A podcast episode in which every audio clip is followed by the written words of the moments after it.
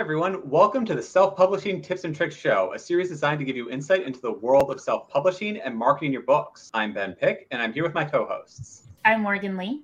And I'm Shanon, writing under the pen name of SD Huston. We're today with Adrian Santiago, a newly published author of two multi genre works. We're going to ask him questions about his self publishing journey and how he markets his works. But before we jump into the interview, do you all have any points of interest or news or things that you want to talk about? Uh, right now, I am working on a new fantasy series. It's going to be an eight book cozy adult fantasy series. So I'm working on that for Nano right now, and that's going pretty well. And I'm also trying simultaneously to work on the third book in my trilogy that is still slated to come out at the end of this year. So just working on writing those. And for those who don't know what Nano is, for anyone who's heard that term for the first time today, um, it is a short for NaNoWriMo, National Writing Month, National Novel Writing Month. And uh, it is uh, three three months of the year that lots of writers get together and write as much as they can. So um, we're all trying to work on that. I think uh, this month it's been slow going for me. I know Morgan's got a, a lot more, I think, than we have uh, been able to get done. I don't know. I don't know, um, Ben, how much you've been able to write. Not very much. Yeah, me neither. I think I'm right around 3,000 words for the month. I have to say, I love the idea of a cozy fantasy mystery series, Morgan, but it's like such opposite thing from dark fantasy. I know. it's it, it's so hard for me to write it. I'm like, wow. I, I kind of want to take this a little darker. Yes. So it might change. It might not be cozy at the end of it, but yeah. yeah. I love that you have like you know it's going to be eight books long. It's like really yeah. awesome that you know that ahead of time. All right, news for me. My Kickstarter is still going for my fantasy romance, A Curse of Scales and Feathers. It has already fully funded, which uh, has just blown my mind because I, I truly thought I was going to be spending every day trying to like hawk my site and the Kickstarter site, like, hey, come support me every day and making lots of posts everywhere to get people to support it. and it's not only fully funded, it's it's over double for my goal. And it's just shocked me.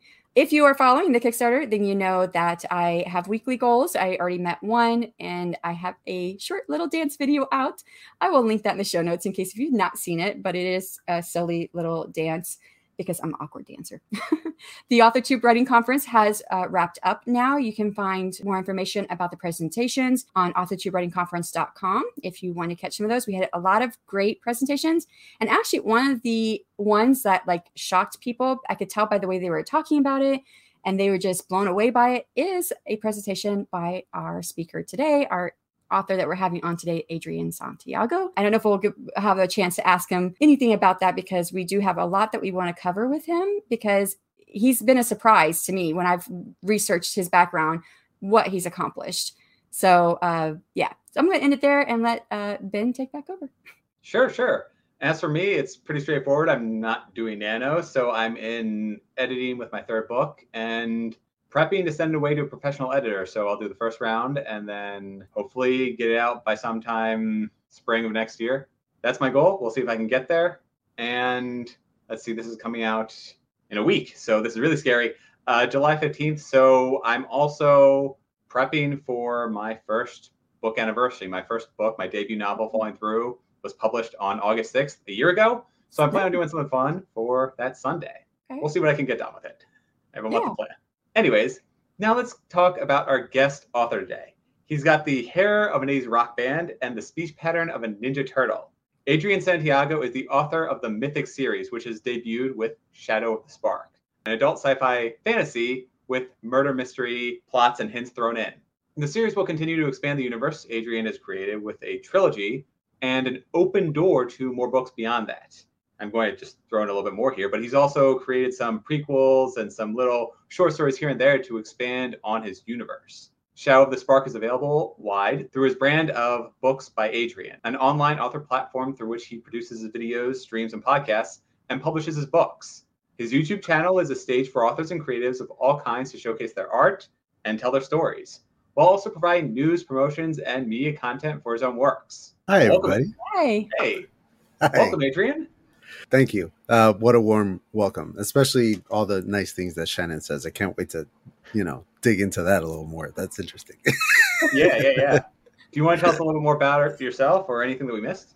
Well, what what's funny is that uh, the very powerful SD Huston over here uh, kind of gave me a little nudge to get my uh, my uh, Amazon author page up, and uh, I was kind of forced to write a new bio. So I, I, figured that I would just read that to you guys, and you give me your feedback on it. Okay, live feedback right here. Yeah, here we go. So it, it goes like this: What do you get when you take a Caribbean islander, add a childhood on the block in Buffalo, New York, mix in some Southern charm with a dash of crazy, Florida, and then shake it all up with punk rock music, comic book nerdery, and a knack for drama.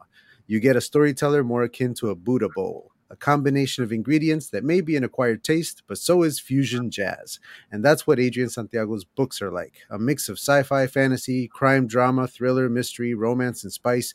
His casts are diverse, his worlds are eclectic, and his stories play like movies in your mind's eye. Welcome to Books by Adrian. I love it. Love it. Yes, I like wow. it. So, yeah.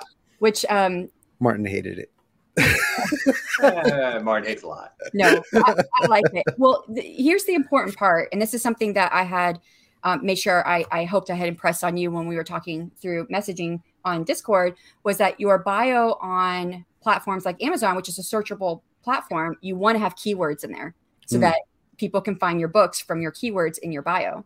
So, nice. which I think you did a really good job of getting those keywords in there that actually talk to what your book is. And um, I know Ben and I we've read the book. Morgan, I don't know if you've had a chance to read his book yet. Not yet. Okay, but what what he said there while while he was talking about what do you get with this type of author, and you throw in all these different things, I was like, oh, that sounds just like his books. Um, I did read the bio yesterday too, but I, I loved hearing it out loud.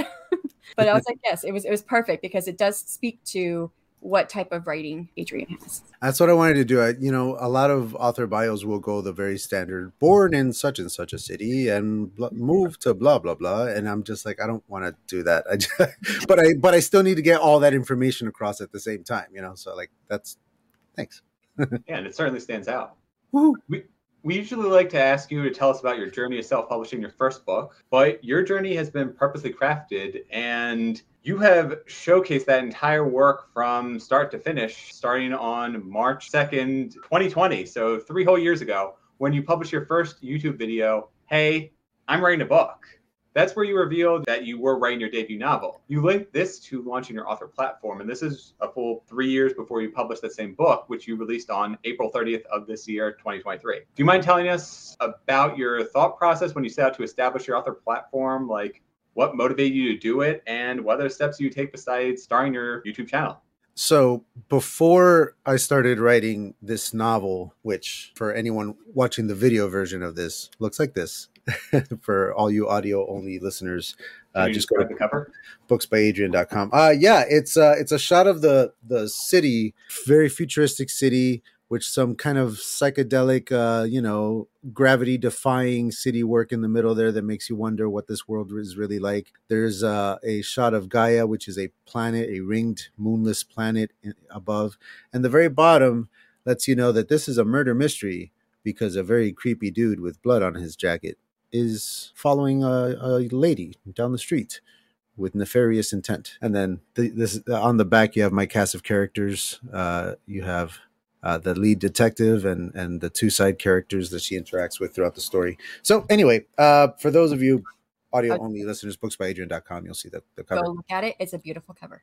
Thank you. Yes, I, I'm very, very proud um, what was I saying? Yes. So before I started writing that novel, I, I had tried writing many different things and I started so many different projects that I very excitedly told friends and family about and was like, oh, this is going to happen. And then none of it would happen. And so when I started writing this one, I definitely wanted to be held accountable, not by my family and friends, but kind of the world. I wanted the whole, you know, to like announce I'm doing a thing and then actually do it. I was looking through YouTube at other authors who are doing their thing on here. And my story is very similar to a, a lot of people's. They encountered Jenna Moreci, as did I. And uh, she's she's a wonderful door into AuthorTube.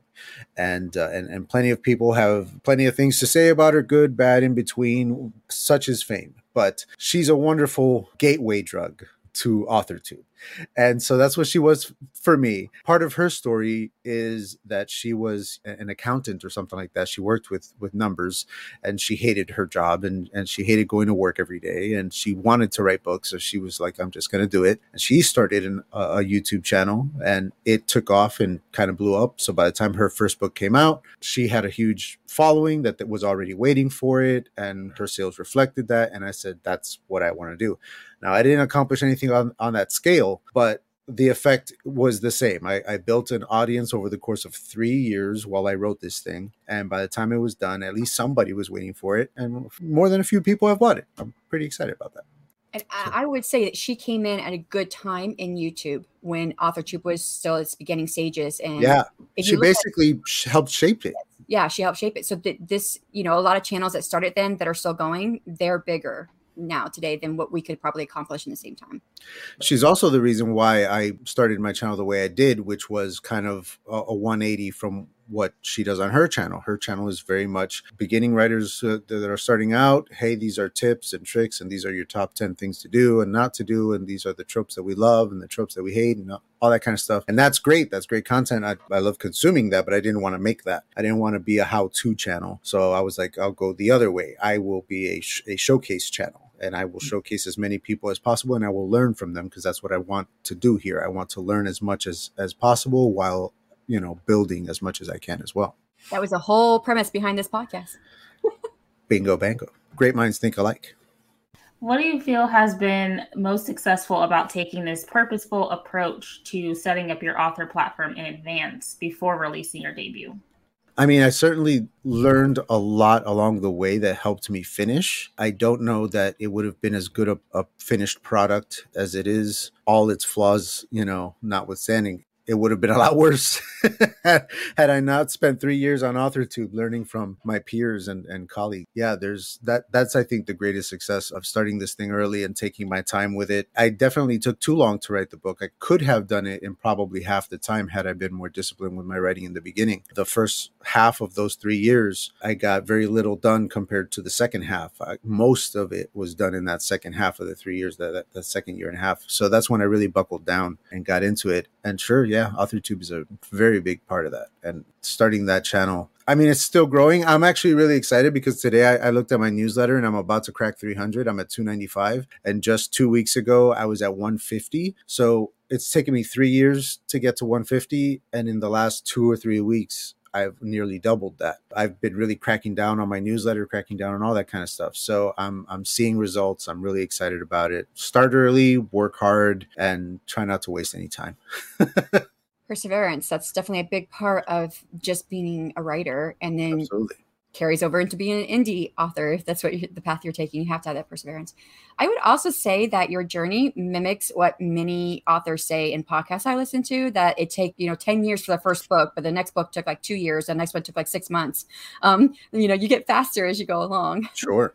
Sure, yeah, I, I feel that too. Like right now, I haven't really dove into very hardcore yet into the second book. I'm still like in a weird epilogue kind of place with this first book. I'm doing another little edit just to like refine it a little bit, make it a little better of a product now that it's been out a while and people have read it and I've been getting more feedback. Mm-hmm. So um, I'm putting out uh, a revised edition in August is my plan, hopefully before the the convention that I'm going to in August. And then after that, I'm diving headfirst into the the second book, which right now I've plotted most of it you know in, in outline form but there's something missing. There's a there's a certain x factor that i haven't quite found for it yet so i'm, I'm anxious to get back into it and figure that out. But i, I feel like i'm going to get that second book done in half the time of the first book even if it turns out to be bigger which i hope it won't i i'm trying to your first one's already really big.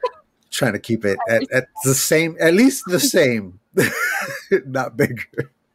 All right so of all of this process setting up your author platform getting yourself out there writing the book besides you know trying to write your book faster if you could do this over what would you change or what would you have wished you had known well what's funny about that is that I, I I did know these things, but like you hope for the best. so like I, I knew from Jenna Moreci and other creators at the time that this would be a slow process, that it would take time to build, that it's gonna take a lot of man hours and hard work and stuff like that. Like they tell you that up front and you're like yeah yeah but I, I i got it i got it and then you start doing it and you realize they, they were underselling it it's a lot of work it's really hard i i have a wife kids a day job i have other things that i need to be doing and yet i also have to get the writing done i have to get this the you know the content for youtube going i have to be on the social medias i have to be networking with other authors i, I have to do all of these things i have to research marketing i have to research publishing i have to fig, you know find an artist i have to i have to do all these things the work never ends when you sign up to be an author you sign up for a lifetime of work know it and just make your peace with it because it's coming for you. Um, that so it's not that I would do anything differently or anything like that. I just I I wish that I was a little bit more patient uh, because I, I, definitely am anxious kind of guy. Like I just I want to get to the finish line. I want to get to the thing. Like let's do it already. And and those things take time. It takes time to build and get places. So patience and, and as Shanon said earlier, perseverance. Because man, do you get knocked down time and time again uh, as as an artist of any kind? In this case, a, a, a writer. It's just it's part of the gig.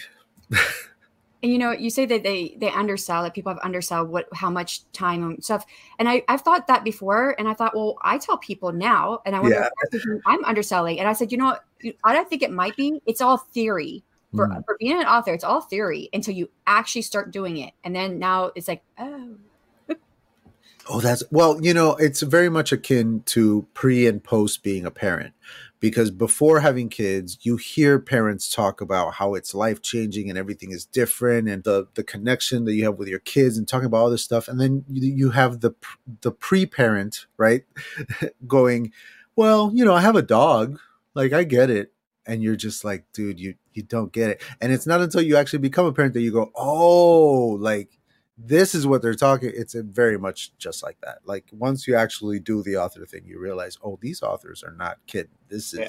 freaking nuts in here like well let's shift back to your novel itself it's a multi-genre story which includes sci-fi fantasy mystery and romance and quite some spicy romance at that but Mythic Shadow of the Spark. In that first video, you talked about making the decision to self-publish versus traditionally publish. You like the creative control, which was one of the main reasons you went with self publishing.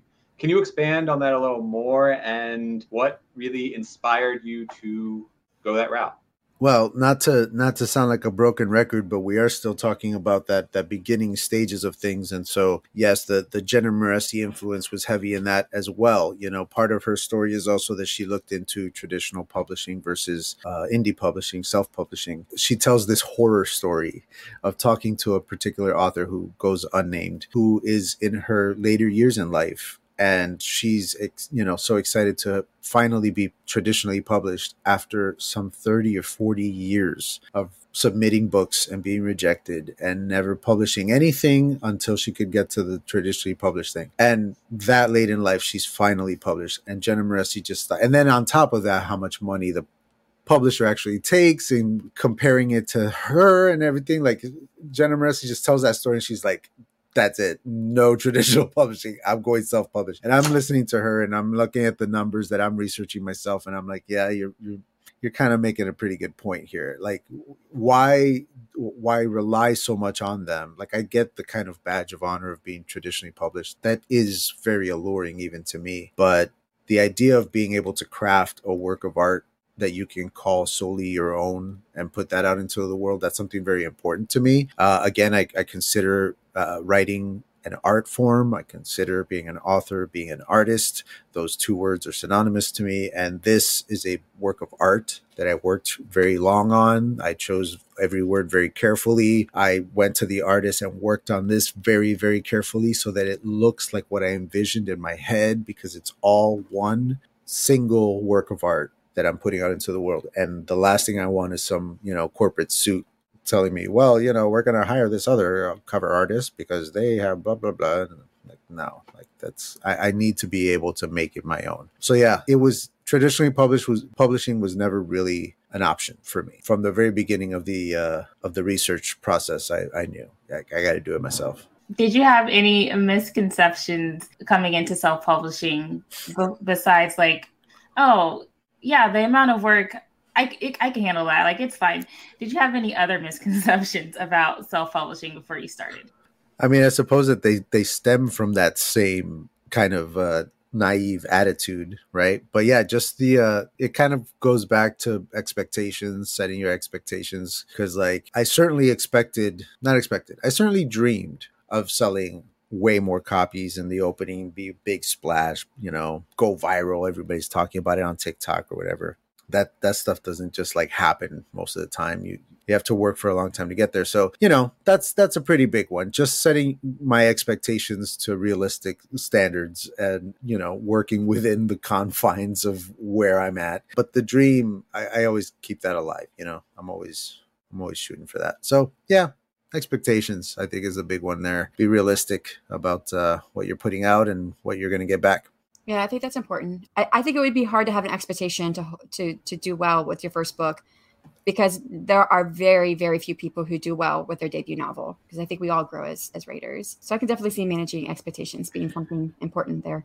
Well you know every every author tells you your your first book will always be your worst book or at least it should be because you should always be improving as yeah. a writer but they also tell you that every book you put out after that first book is meant to sell that first book. You know, like all the sequels are meant to just make people go back to buying that first book. So that's, you know, it's yeah. it's it's kind of a double-edged sword. well, you know, and if I if I thought about a strategy, if I went back in time, like yeah, I did a trilogy because series do better for indie authors because it's how you make your money. But if your first book is not like the best and you're you're growing as an author, then maybe a better strategy would be get a book out, just a book. a standalone, right? Yeah. Put out a standalone as your first. And learn what your readers are looking for and what they find that they don't yeah. like or, or what they do you, like. Because the first is like the first pancake, right? It's it's the one right. you throw away. Yeah. yeah. All right, from your point of view of having a book out for about three months, it's a little less than three months at this point. What has been your greatest publishing successes so far, and what would you attribute it to? I did get a very, very uh, nice review from a complete stranger and that was one of the the things that I wanted as a as a sign of succeeding is is somebody that I have absolutely no connection to. I didn't, you know, ask them to buy the book or review it. They they bought the book, they read it all the way to the end and they wrote a positive review about it. And that I mean that's a big one for me. Um, you know, marketing in general has has been very trial and error, hit or miss, learning, practice, formulating strategy, looking at results, cursing, starting again but those those little author success moments are big for me. Like the, the review was a big one. The uh, the getting accepted into the uh, convention in August was another big one. Like I mean, my name is up in a roster of featured authors, and I'm just like, you know, it probably doesn't mean anything to normal people who walk by it, but to me, I'm like, look, my name is on the thing. So yeah, like I, I live for these little like tentpole moments as a as a new author, like my first time doing this or that or the other thing. Like I'm going to be doing a signing at that convention. That's going to be my first time doing a signing. That I I'm nervous as heck. I've never even done that, but I don't think I can. I, I'm too introverted for it. I'm, so, am I. But hey, like we we chose, you know, a profession where we're putting our art out there. Like sometimes you got to sign it. My desk and send it in the mail. Yeah. yeah, I've done that. I think I, uh, you know, we, we were backstage a little bit before we start recording. I had to walk away, but I thought I heard you saying something when I was coming back that you were selling more books this month than last month. Yeah, my my sales so far this month, which it's the ninth of the month right now, have already exceeded last month's entire sales. So, and, and, I've been I've been hitting up my newsletter really hard. My newsletter has grown a lot in the last two weeks, three weeks. Uh, so I'm seeing I'm seeing those results of of that hard work. I'm putting out a newsletter every week, like clockwork, every Friday, and I have newsletter swaps in every single one. Like I'm just I'm I'm trying to broaden and I and I'm trying to mix it up. I'm trying to hit new audiences with every single newsletter. So working. you talked about the emotional roller coaster and particularly the post-launch crash following this debut novel. Do you mind sharing a little bit more about what that experience was like? Yeah, I had a friend, an alum from Livestream Sunday days, who uh, who has published several books, and uh, and she even like went through my book. I won't share her name because of what she's sharing. But she texts, she sent me an email and she was like, Hey, listen, your book is about to come out. It was like a couple days away from launch day. She's like, and I know that a lot of people have given you advice on what to do and what not to do and what to expect, but A lot of people don't talk about this part, so I just wanted to share with you. And then she starts going into like how difficult it is to, to go through. Like you're writing a high from putting the book out. It's launched. It's a thing. People can actually buy it. You start, you know, you're maybe a couple friends and family start buying copies. You start seeing numbers. You're getting excited. Maybe your marketing plan really worked and you see some real results right away and you're, you're getting really excited. And then things start to dip or to slow or to quiet down. And you're hearing crickets and you feel like really like I worked for three years and it's it's over. Like that's it. Like I just I put it out and it's over. And no, of course it's not. You're still marketing that book forever now. I mean, I, I, imagine actors probably feel something similar whenever you know they go to a big movie premiere and the movie comes out and all the reviews come out and then it's like it's over. You know, like now what? The next one. I think I, I told Ben that it's it's about, about the 30 day mark. It's anticlimactic. All your feelings. Yeah, yeah. So I was grateful for that little warning. Um, it it hit me nonetheless, but I was grateful for the warning at least. I I knew what I was going through. Are you comfortable discussing any publishing missteps or things you would have liked to have done differently?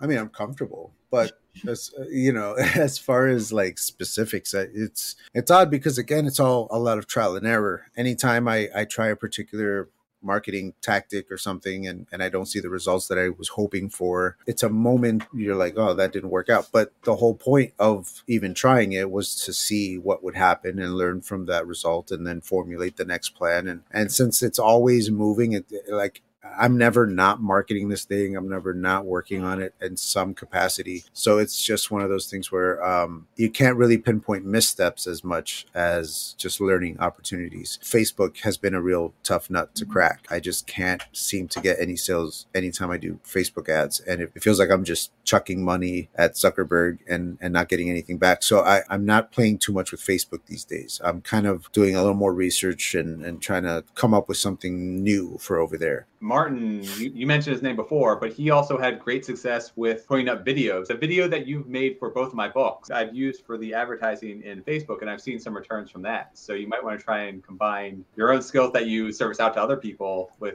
with your own work. I was I, going to say the same thing. Okay. and and I am. I'm also trying to do stuff like that for for TikTok too. I'm blanking on the name of the novel right now, but there's an author on TikTok who has a, a, a novel with a beautiful cover, and she is putting out these you know short little ads that blow my mind every time. Like she had one where she reaches into what does she reach into? I want to say it was like I think oh no, it's she's reaching into her actual book. Like her hand goes into the book and pulls out all of the influences of the book. She'll pull out, you know, like a movie that if you like this movie, you'll like this book. She pulls out another book. If you like this book, you'll like this book. She just like it, it was crazy. It was like a magic trick. And then she picked up the book and showed the cover, and my brain exploded. So I'm trying to come up with cool, interesting, you know, eye grabbing things like that. That TikTok that was made to copy each other. That's what yeah. it was for. So copy her, but do your own. Do your yeah. own pulling out your magic trick. If, yeah.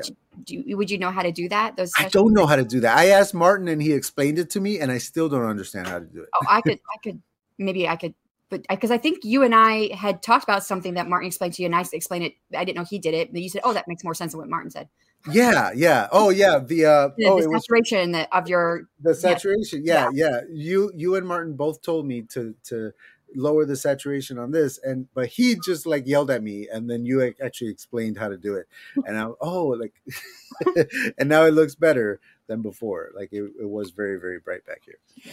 And he was talking about his um that's the uh prequel.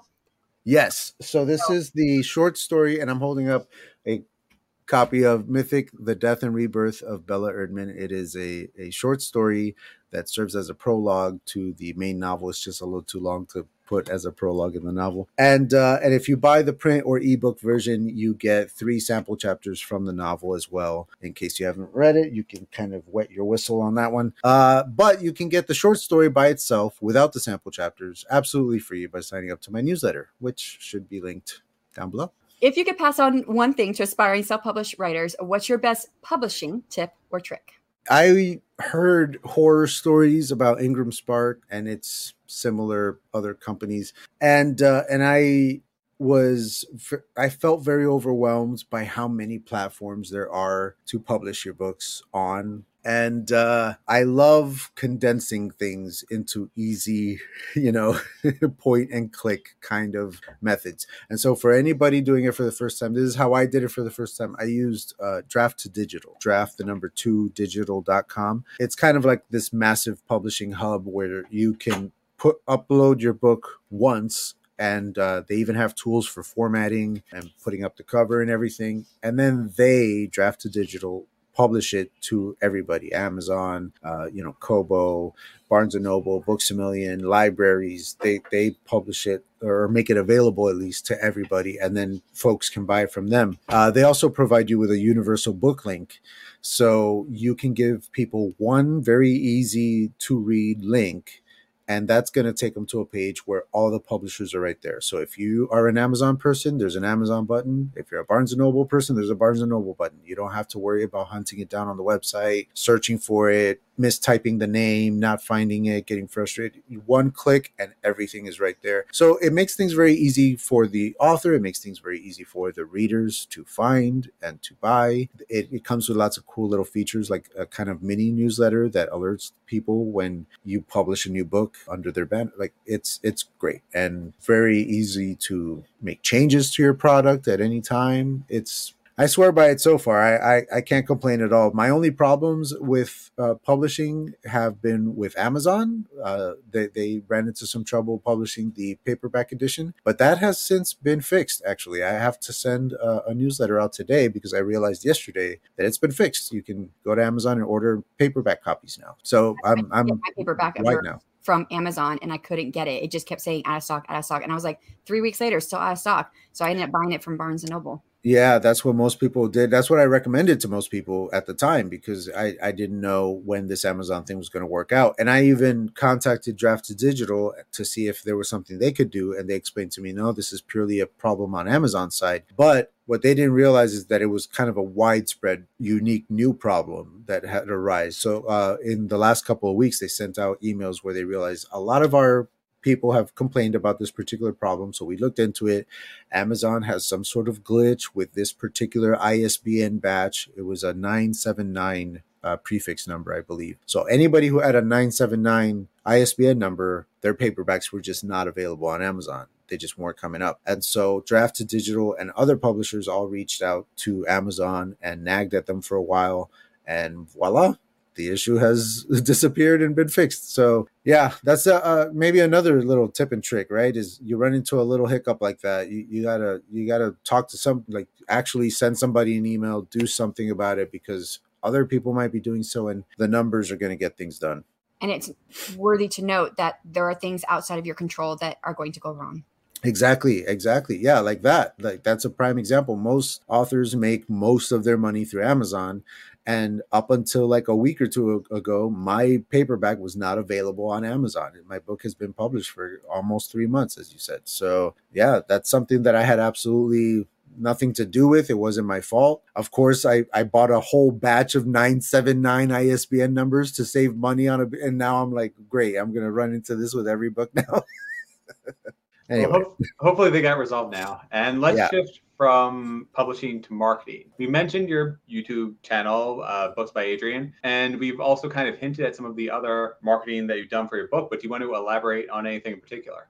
I'm trying a little bit of everything. Really, the only platform I'm not on at all is Twitter because it's just a hurricane in there and I can't make heads or tails out of anything. I don't want to scream into the void. I'm dipping my toe pretty much everywhere else. I've got stuff going on on Instagram, I got stuff going on on Facebook, TikTok. I have my website, of course, uh, where, you know, like, for example, I sell signed and, you know, personalized copies of the paperback through my Ko-fi. You can buy them directly from me and I'll ship them out myself after I sign them. So I have windows everywhere for people to like find, be like, oh, check this out. And, and it all draws you to the are book. You, are you on threads?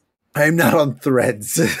I didn't even know what that was until Richard started talking about it. Richard Holliday started talking about it recently. No, no, I'm not on threads yet. I also heard there's something called Hive, but it's very quickly just becoming porn. So, because uh, apparently they they let you post whatever. So yeah, let's not promote that here. Yeah. anyway, platforms popping up all over the place. I don't, I don't, I, I I don't know. I can't join them all, but I'm but I'm on a bunch of them. And as I said before, Facebook is is pretty challenging. And honestly, I don't see very many sales from Instagram either. But I I have seen some sales from TikTok for sure. I and uh, and YouTube. I have traced several sales back to just folks finding my YouTube channel and then going and ending up somewhere in my newsletter and sending me how they stumbled upon me and now they're buying books and it's just it's it's wild. And I have like now friends and family who ordered through Amazon and the paperback and didn't get it from way back then. All of a sudden are starting to get it now. So people I didn't know had bought it. Friends who I didn't know would read it are starting to read it. it it's it's I don't know. It feels like a, a second launch in a way. It's weird. You won the lottery. Yeah, well, I don't know about that. I'd like to. With your book being multi genre, has that affected how you might market your book versus if it was only one genre and how?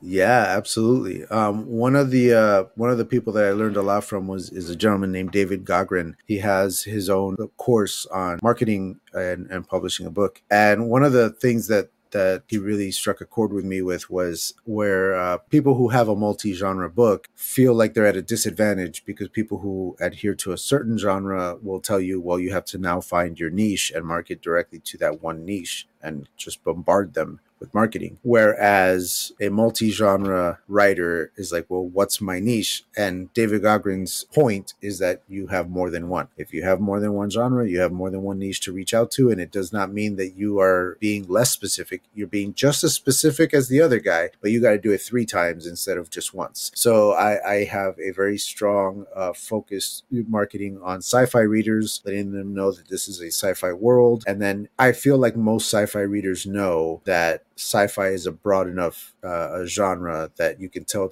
different kinds of plots within that genre. And so they'll welcome hopefully a, a murder mystery plot set in a sci-fi world you know? And i'm marketing to fantasy fans letting them know hey this is a sci-fi world but it's got fantasy elements and you're going to find your magic and your weird little creatures that you like. They're all in here. So that's going to attract them as well. And i feel like there's a kinship between fantasy and sci-fi even though it seems like polar opposites. There, there's two sides of the same coin in a lot of ways. And I feel like those two can play together more so than other genres. And then, you know, I can market directly to the murder mystery people and be like, hey, this particular murder mystery takes place in space. Weird. Come and figure this one out. And so I can market to these niches and be as specific as I need to be to find whoever's going to buy the books. But I can do that several times. And that's just reaching more people. That's the plan anyway. So I always thought that it's not really a disadvantage when you have multi-genre works because now you have like say for you you have three different audiences which means you have three chances at getting someone's attention. So I, I kind of look at it that way. And then there's this idea, and it was noted by an author who wrote a book a couple decades ago where he first noted this, and he has a new book that just came out, but he's talking about this. This cross genre is where we're heading in today's world. And it all started with Star Wars which is sci-fi fantasy. And the idea is that when we cross these genres, we we tap into something that's new that we haven't seen in the market. And of course, you know, people always like new stuff. And and so you know, for instance, I'm now writing in fantasy romance, which is a cross genre. And that has been a genre that has been growing exponentially over the last few years. So I, I think it's a smart move. Personally, I, I there could be probably something said, and, and I remember this author said that there really is a max of how many genres you should cross. And I think he said no more than three, but he said it does better when it's just two. John Truby. Yes, John Truby is the name of the author. I knew it was John and I was like, True something, but I didn't remember the name. Thank you for finding that. I read something by John True by John Truby. I can't remember what it is now, but as, as soon as you said the num the the name with such excitement, I was like, I have read something from. It. Yeah, people forget that Star Wars is a is a sci-fi fantasy. You know, mm-hmm. you, you, have your lasers and your spaceships, but you also have wizards that move stuff with their mind. So yeah, the Force. That's all yeah. magic. That's magic. Um, well, has there been any marketing you tried that didn't seem to work so far? Yeah, again, the Facebook thing. Yeah, face, fa- yeah. Uh, I, I can't I can't figure that one out. But I'm I'm also not alone in trying to figure it out. I, I, got a couple buddies who are helping me out and, and they're doing their research and I got a marketing guy in, in that team and we're gonna try and crack this this whole Facebook thing. But yeah, you know, the trailer is definitely gonna be a big part of that. But nowadays things are, are also focused more on like short, you know, content, YouTube shorts and TikTok shorts and all that kind of stuff. So we're trying to kind of find a, a nice balance going off on that one short detail, if you could pass on one thing to an aspiring self published writer, what's your best marketing tip or trick? know that you know nothing and ask everybody questions and learn from everybody. Try things. Don't get too emotionally attached to the sales numbers at least not you know especially not in the beginning i guess. It's it's a business. You, you got to be a little cold about it sometimes because it can bum you out when you try so many things especially when you're putting money into it. Ads cost money. And so you are essentially gambling a little bit because you can listen to every expert that there is about marketing and you can listen to every dude who you know feels like they've cracked the code because it worked for them and, and maybe it will work for you and you should definitely try it. You should definitely try everything that sounds like a good idea to you. When it doesn't work for you don't be too discouraged. Try to learn from what didn't work. Try to find ways to make those aspects better to try different variations on the idea. And again trial and error trial and error. Even you know trends change people's tastes change you know? Authors get canceled and like who knows what the you know the the, the marketplace is going to look like in a couple of years. So it's always going to be changing. You're always going to be learning. You're always going to be trying again and again. And uh, sometimes you will have great great successes and sometimes you're going to throw money and not get any back. And you just gotta gotta take that on the chin like a boxer and just keep on going man so we're going to switch over to talking about your writing life and your works. So what made you want to start writing? Uh, I've always been a writer of some kind. I've, I've written many different kinds of things. You know, when I was in high school, I, I was in, you know, little punk rock bands and stuff. So I wrote songs. I was always a big reader. I loved reading ever since I think like second grade, I think is when it really cracked. I just had a, a, a teacher who the way that she read was I don't know, it's just like the vibration was perfect. And I was like, oh, reading is amazing. Let me get into that.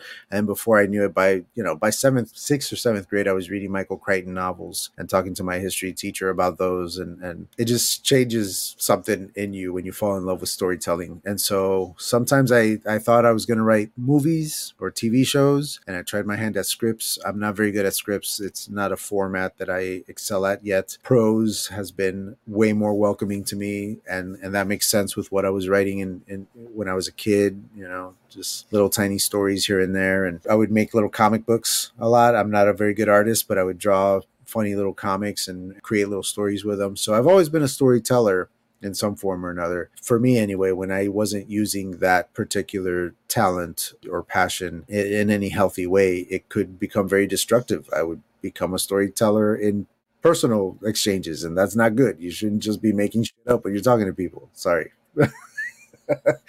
um, anyway, uh, so I, I, have funneled all of that energy into storytelling and writing stories, and uh, I'm much happier now uh, than ever before. Just being able to put words on a page, it's it's therapy. So yeah, I'm glad you mentioned that you're in a happy place, which means we're not getting any stories right now, right?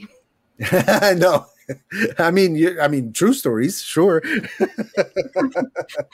They're still technically stories. yes. so, um, what does your typical writing life look like? I think you already said that you you kind of outline and stuff, but do you, do you plan to write for a set period of time every day? And I know you said you're also a you have a job full time. You've got your your your family. So, what does that that look like for you? Yeah, funnily enough, I cover a lot about this in in the uh, AuthorTube writing conference talk that I did. But uh, yeah, I have a, a set amount of time that I have to work every day. Nowadays, right now, it's not writing, writing, writing. It's more the author stuff. Like I have a certain amount of time today to do this, to do some marketing for the book, to create some animations for the channel, or plan what the show I'm doing on Tuesday is, things like that. I set my timers, I get work done. I have a reward system so that I'm, you know, I'm not allowed to touch my video game until all the work is done, that kind of thing. And once all this work is done, uh, after the conference or the convention rather in August, when I dive into writing book two, it's going to be like that. Every day I have a set amount of time that I have to write. It doesn't matter necessarily how many words I get down each day. It just matters that during that allotted time, I did nothing else but write. And you get you get it done done. Just put in your time for the day, clock in, clock out, do it again the next day. I try to do that every day with weekends off. You know, I, I, I decide what Saturday and Sunday is in the week, and, and maybe I don't do writing that day. Maybe I just read those days. But uh, whatever it is, I have allotted time each day. As you mentioned, I'm I'm busy. I got a family. I have a day job, but you can always make time if if you have to get up a little earlier in the morning to do some writing before the family wakes up. If that means going to bed an hour earlier, then go to bed an hour earlier. You know, if that means skipping out on your favorite show, well, you know, everybody's got a DVR these days. Just catch it a little later on the replay. Use it as your reward for getting your work done the next day. Whatever it is you need to do, you can you can get it done. You know, come at it as a professional, pretend that you're clocking in and clocking out, and make sure that you get your work done. What are you working on next? Are you jumping right to the sequel to Mythic, or are you working on some of the short stories, like you mentioned, the uh, birth and death of Bella Erdman? And so, when are you planning on getting the sequel out? So, uh, so right now I'm working on the new edit for the novel. After that comes out, uh, it should be around the same time as the convention in August. After that's done, before I dive into the next novel, I am going to finish up some of these short stories. I have five short stories that I'm going to put out in a little collection type dealy uh, next year. But in the meantime, I'll put them out through the newsletter and get some beta readers going and get some critique partners going and then put them together in a nice collection next year. And then hopefully the year after that will be the next book coming out. So I want to get a book out every two years from now on. Yeah, that makes complete sense to me, and that is a really good timeline to be, especially given how thick some of those books are. They're chunky. And we want to do something a little. We want to shake up this interview, so we're going to do some rapid fire questions. If you're ready to go, you All in? Right. Yeah, I'm in. Awesome. what comes first for you? The characters, the setting, or the plot? Characters. I may have ideas for setting and plot first, but nothing happens until a character becomes fully formed in my mind and becomes a person and starts walking around and talking. Like that's that's when the story becomes a story for me. I can have a million plot ideas, but if I don't care about the character, it's not it's not happening. I have some short stories that I was working on for that collection that I just like I've just left them halfway through because I'm like I don't care about this character. You know, mm. maybe I'll come back and try it again with a different one, but this this one ain't it. It's not. You know. And sorry, Adrian, these are rapid fire questions. So you want to answer? Sorry.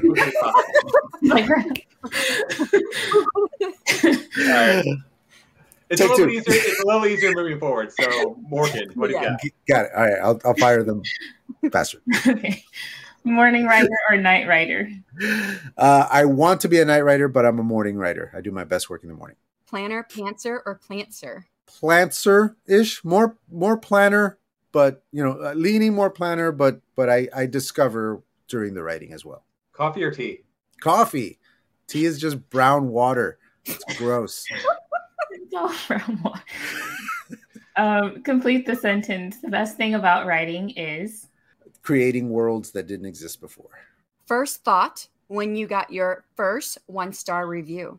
Um, uh, was that it right there? yeah, yeah. I it was shocking, I guess, but shouldn't have been, but it was. I don't know. It wasn't. It wasn't pleasant. It was a hard one for me. Favorite television series? Breaking Bad. Favorite read book? American Gods by Neil Gaiman. Complete the sentence. When I got my first unsolicited positive review from a complete stranger, I. I bumped chest with the first male I ran into. Love that. Favorite character from your debut novel? Faye. She's she's my favorite character, but uh, I, I have a soft spot for Migdalia as well. Awesome, awesome. Well, you have answered all of our questions. Before we wrap not very up, quickly. yeah, whatever. Oh, we like hearing you talk. We like having this back and forth, and I never explain the rules, so it's on me. Before we wrap up, please tell our listeners where they can find you and purchase your books, and possibly your YouTube channel.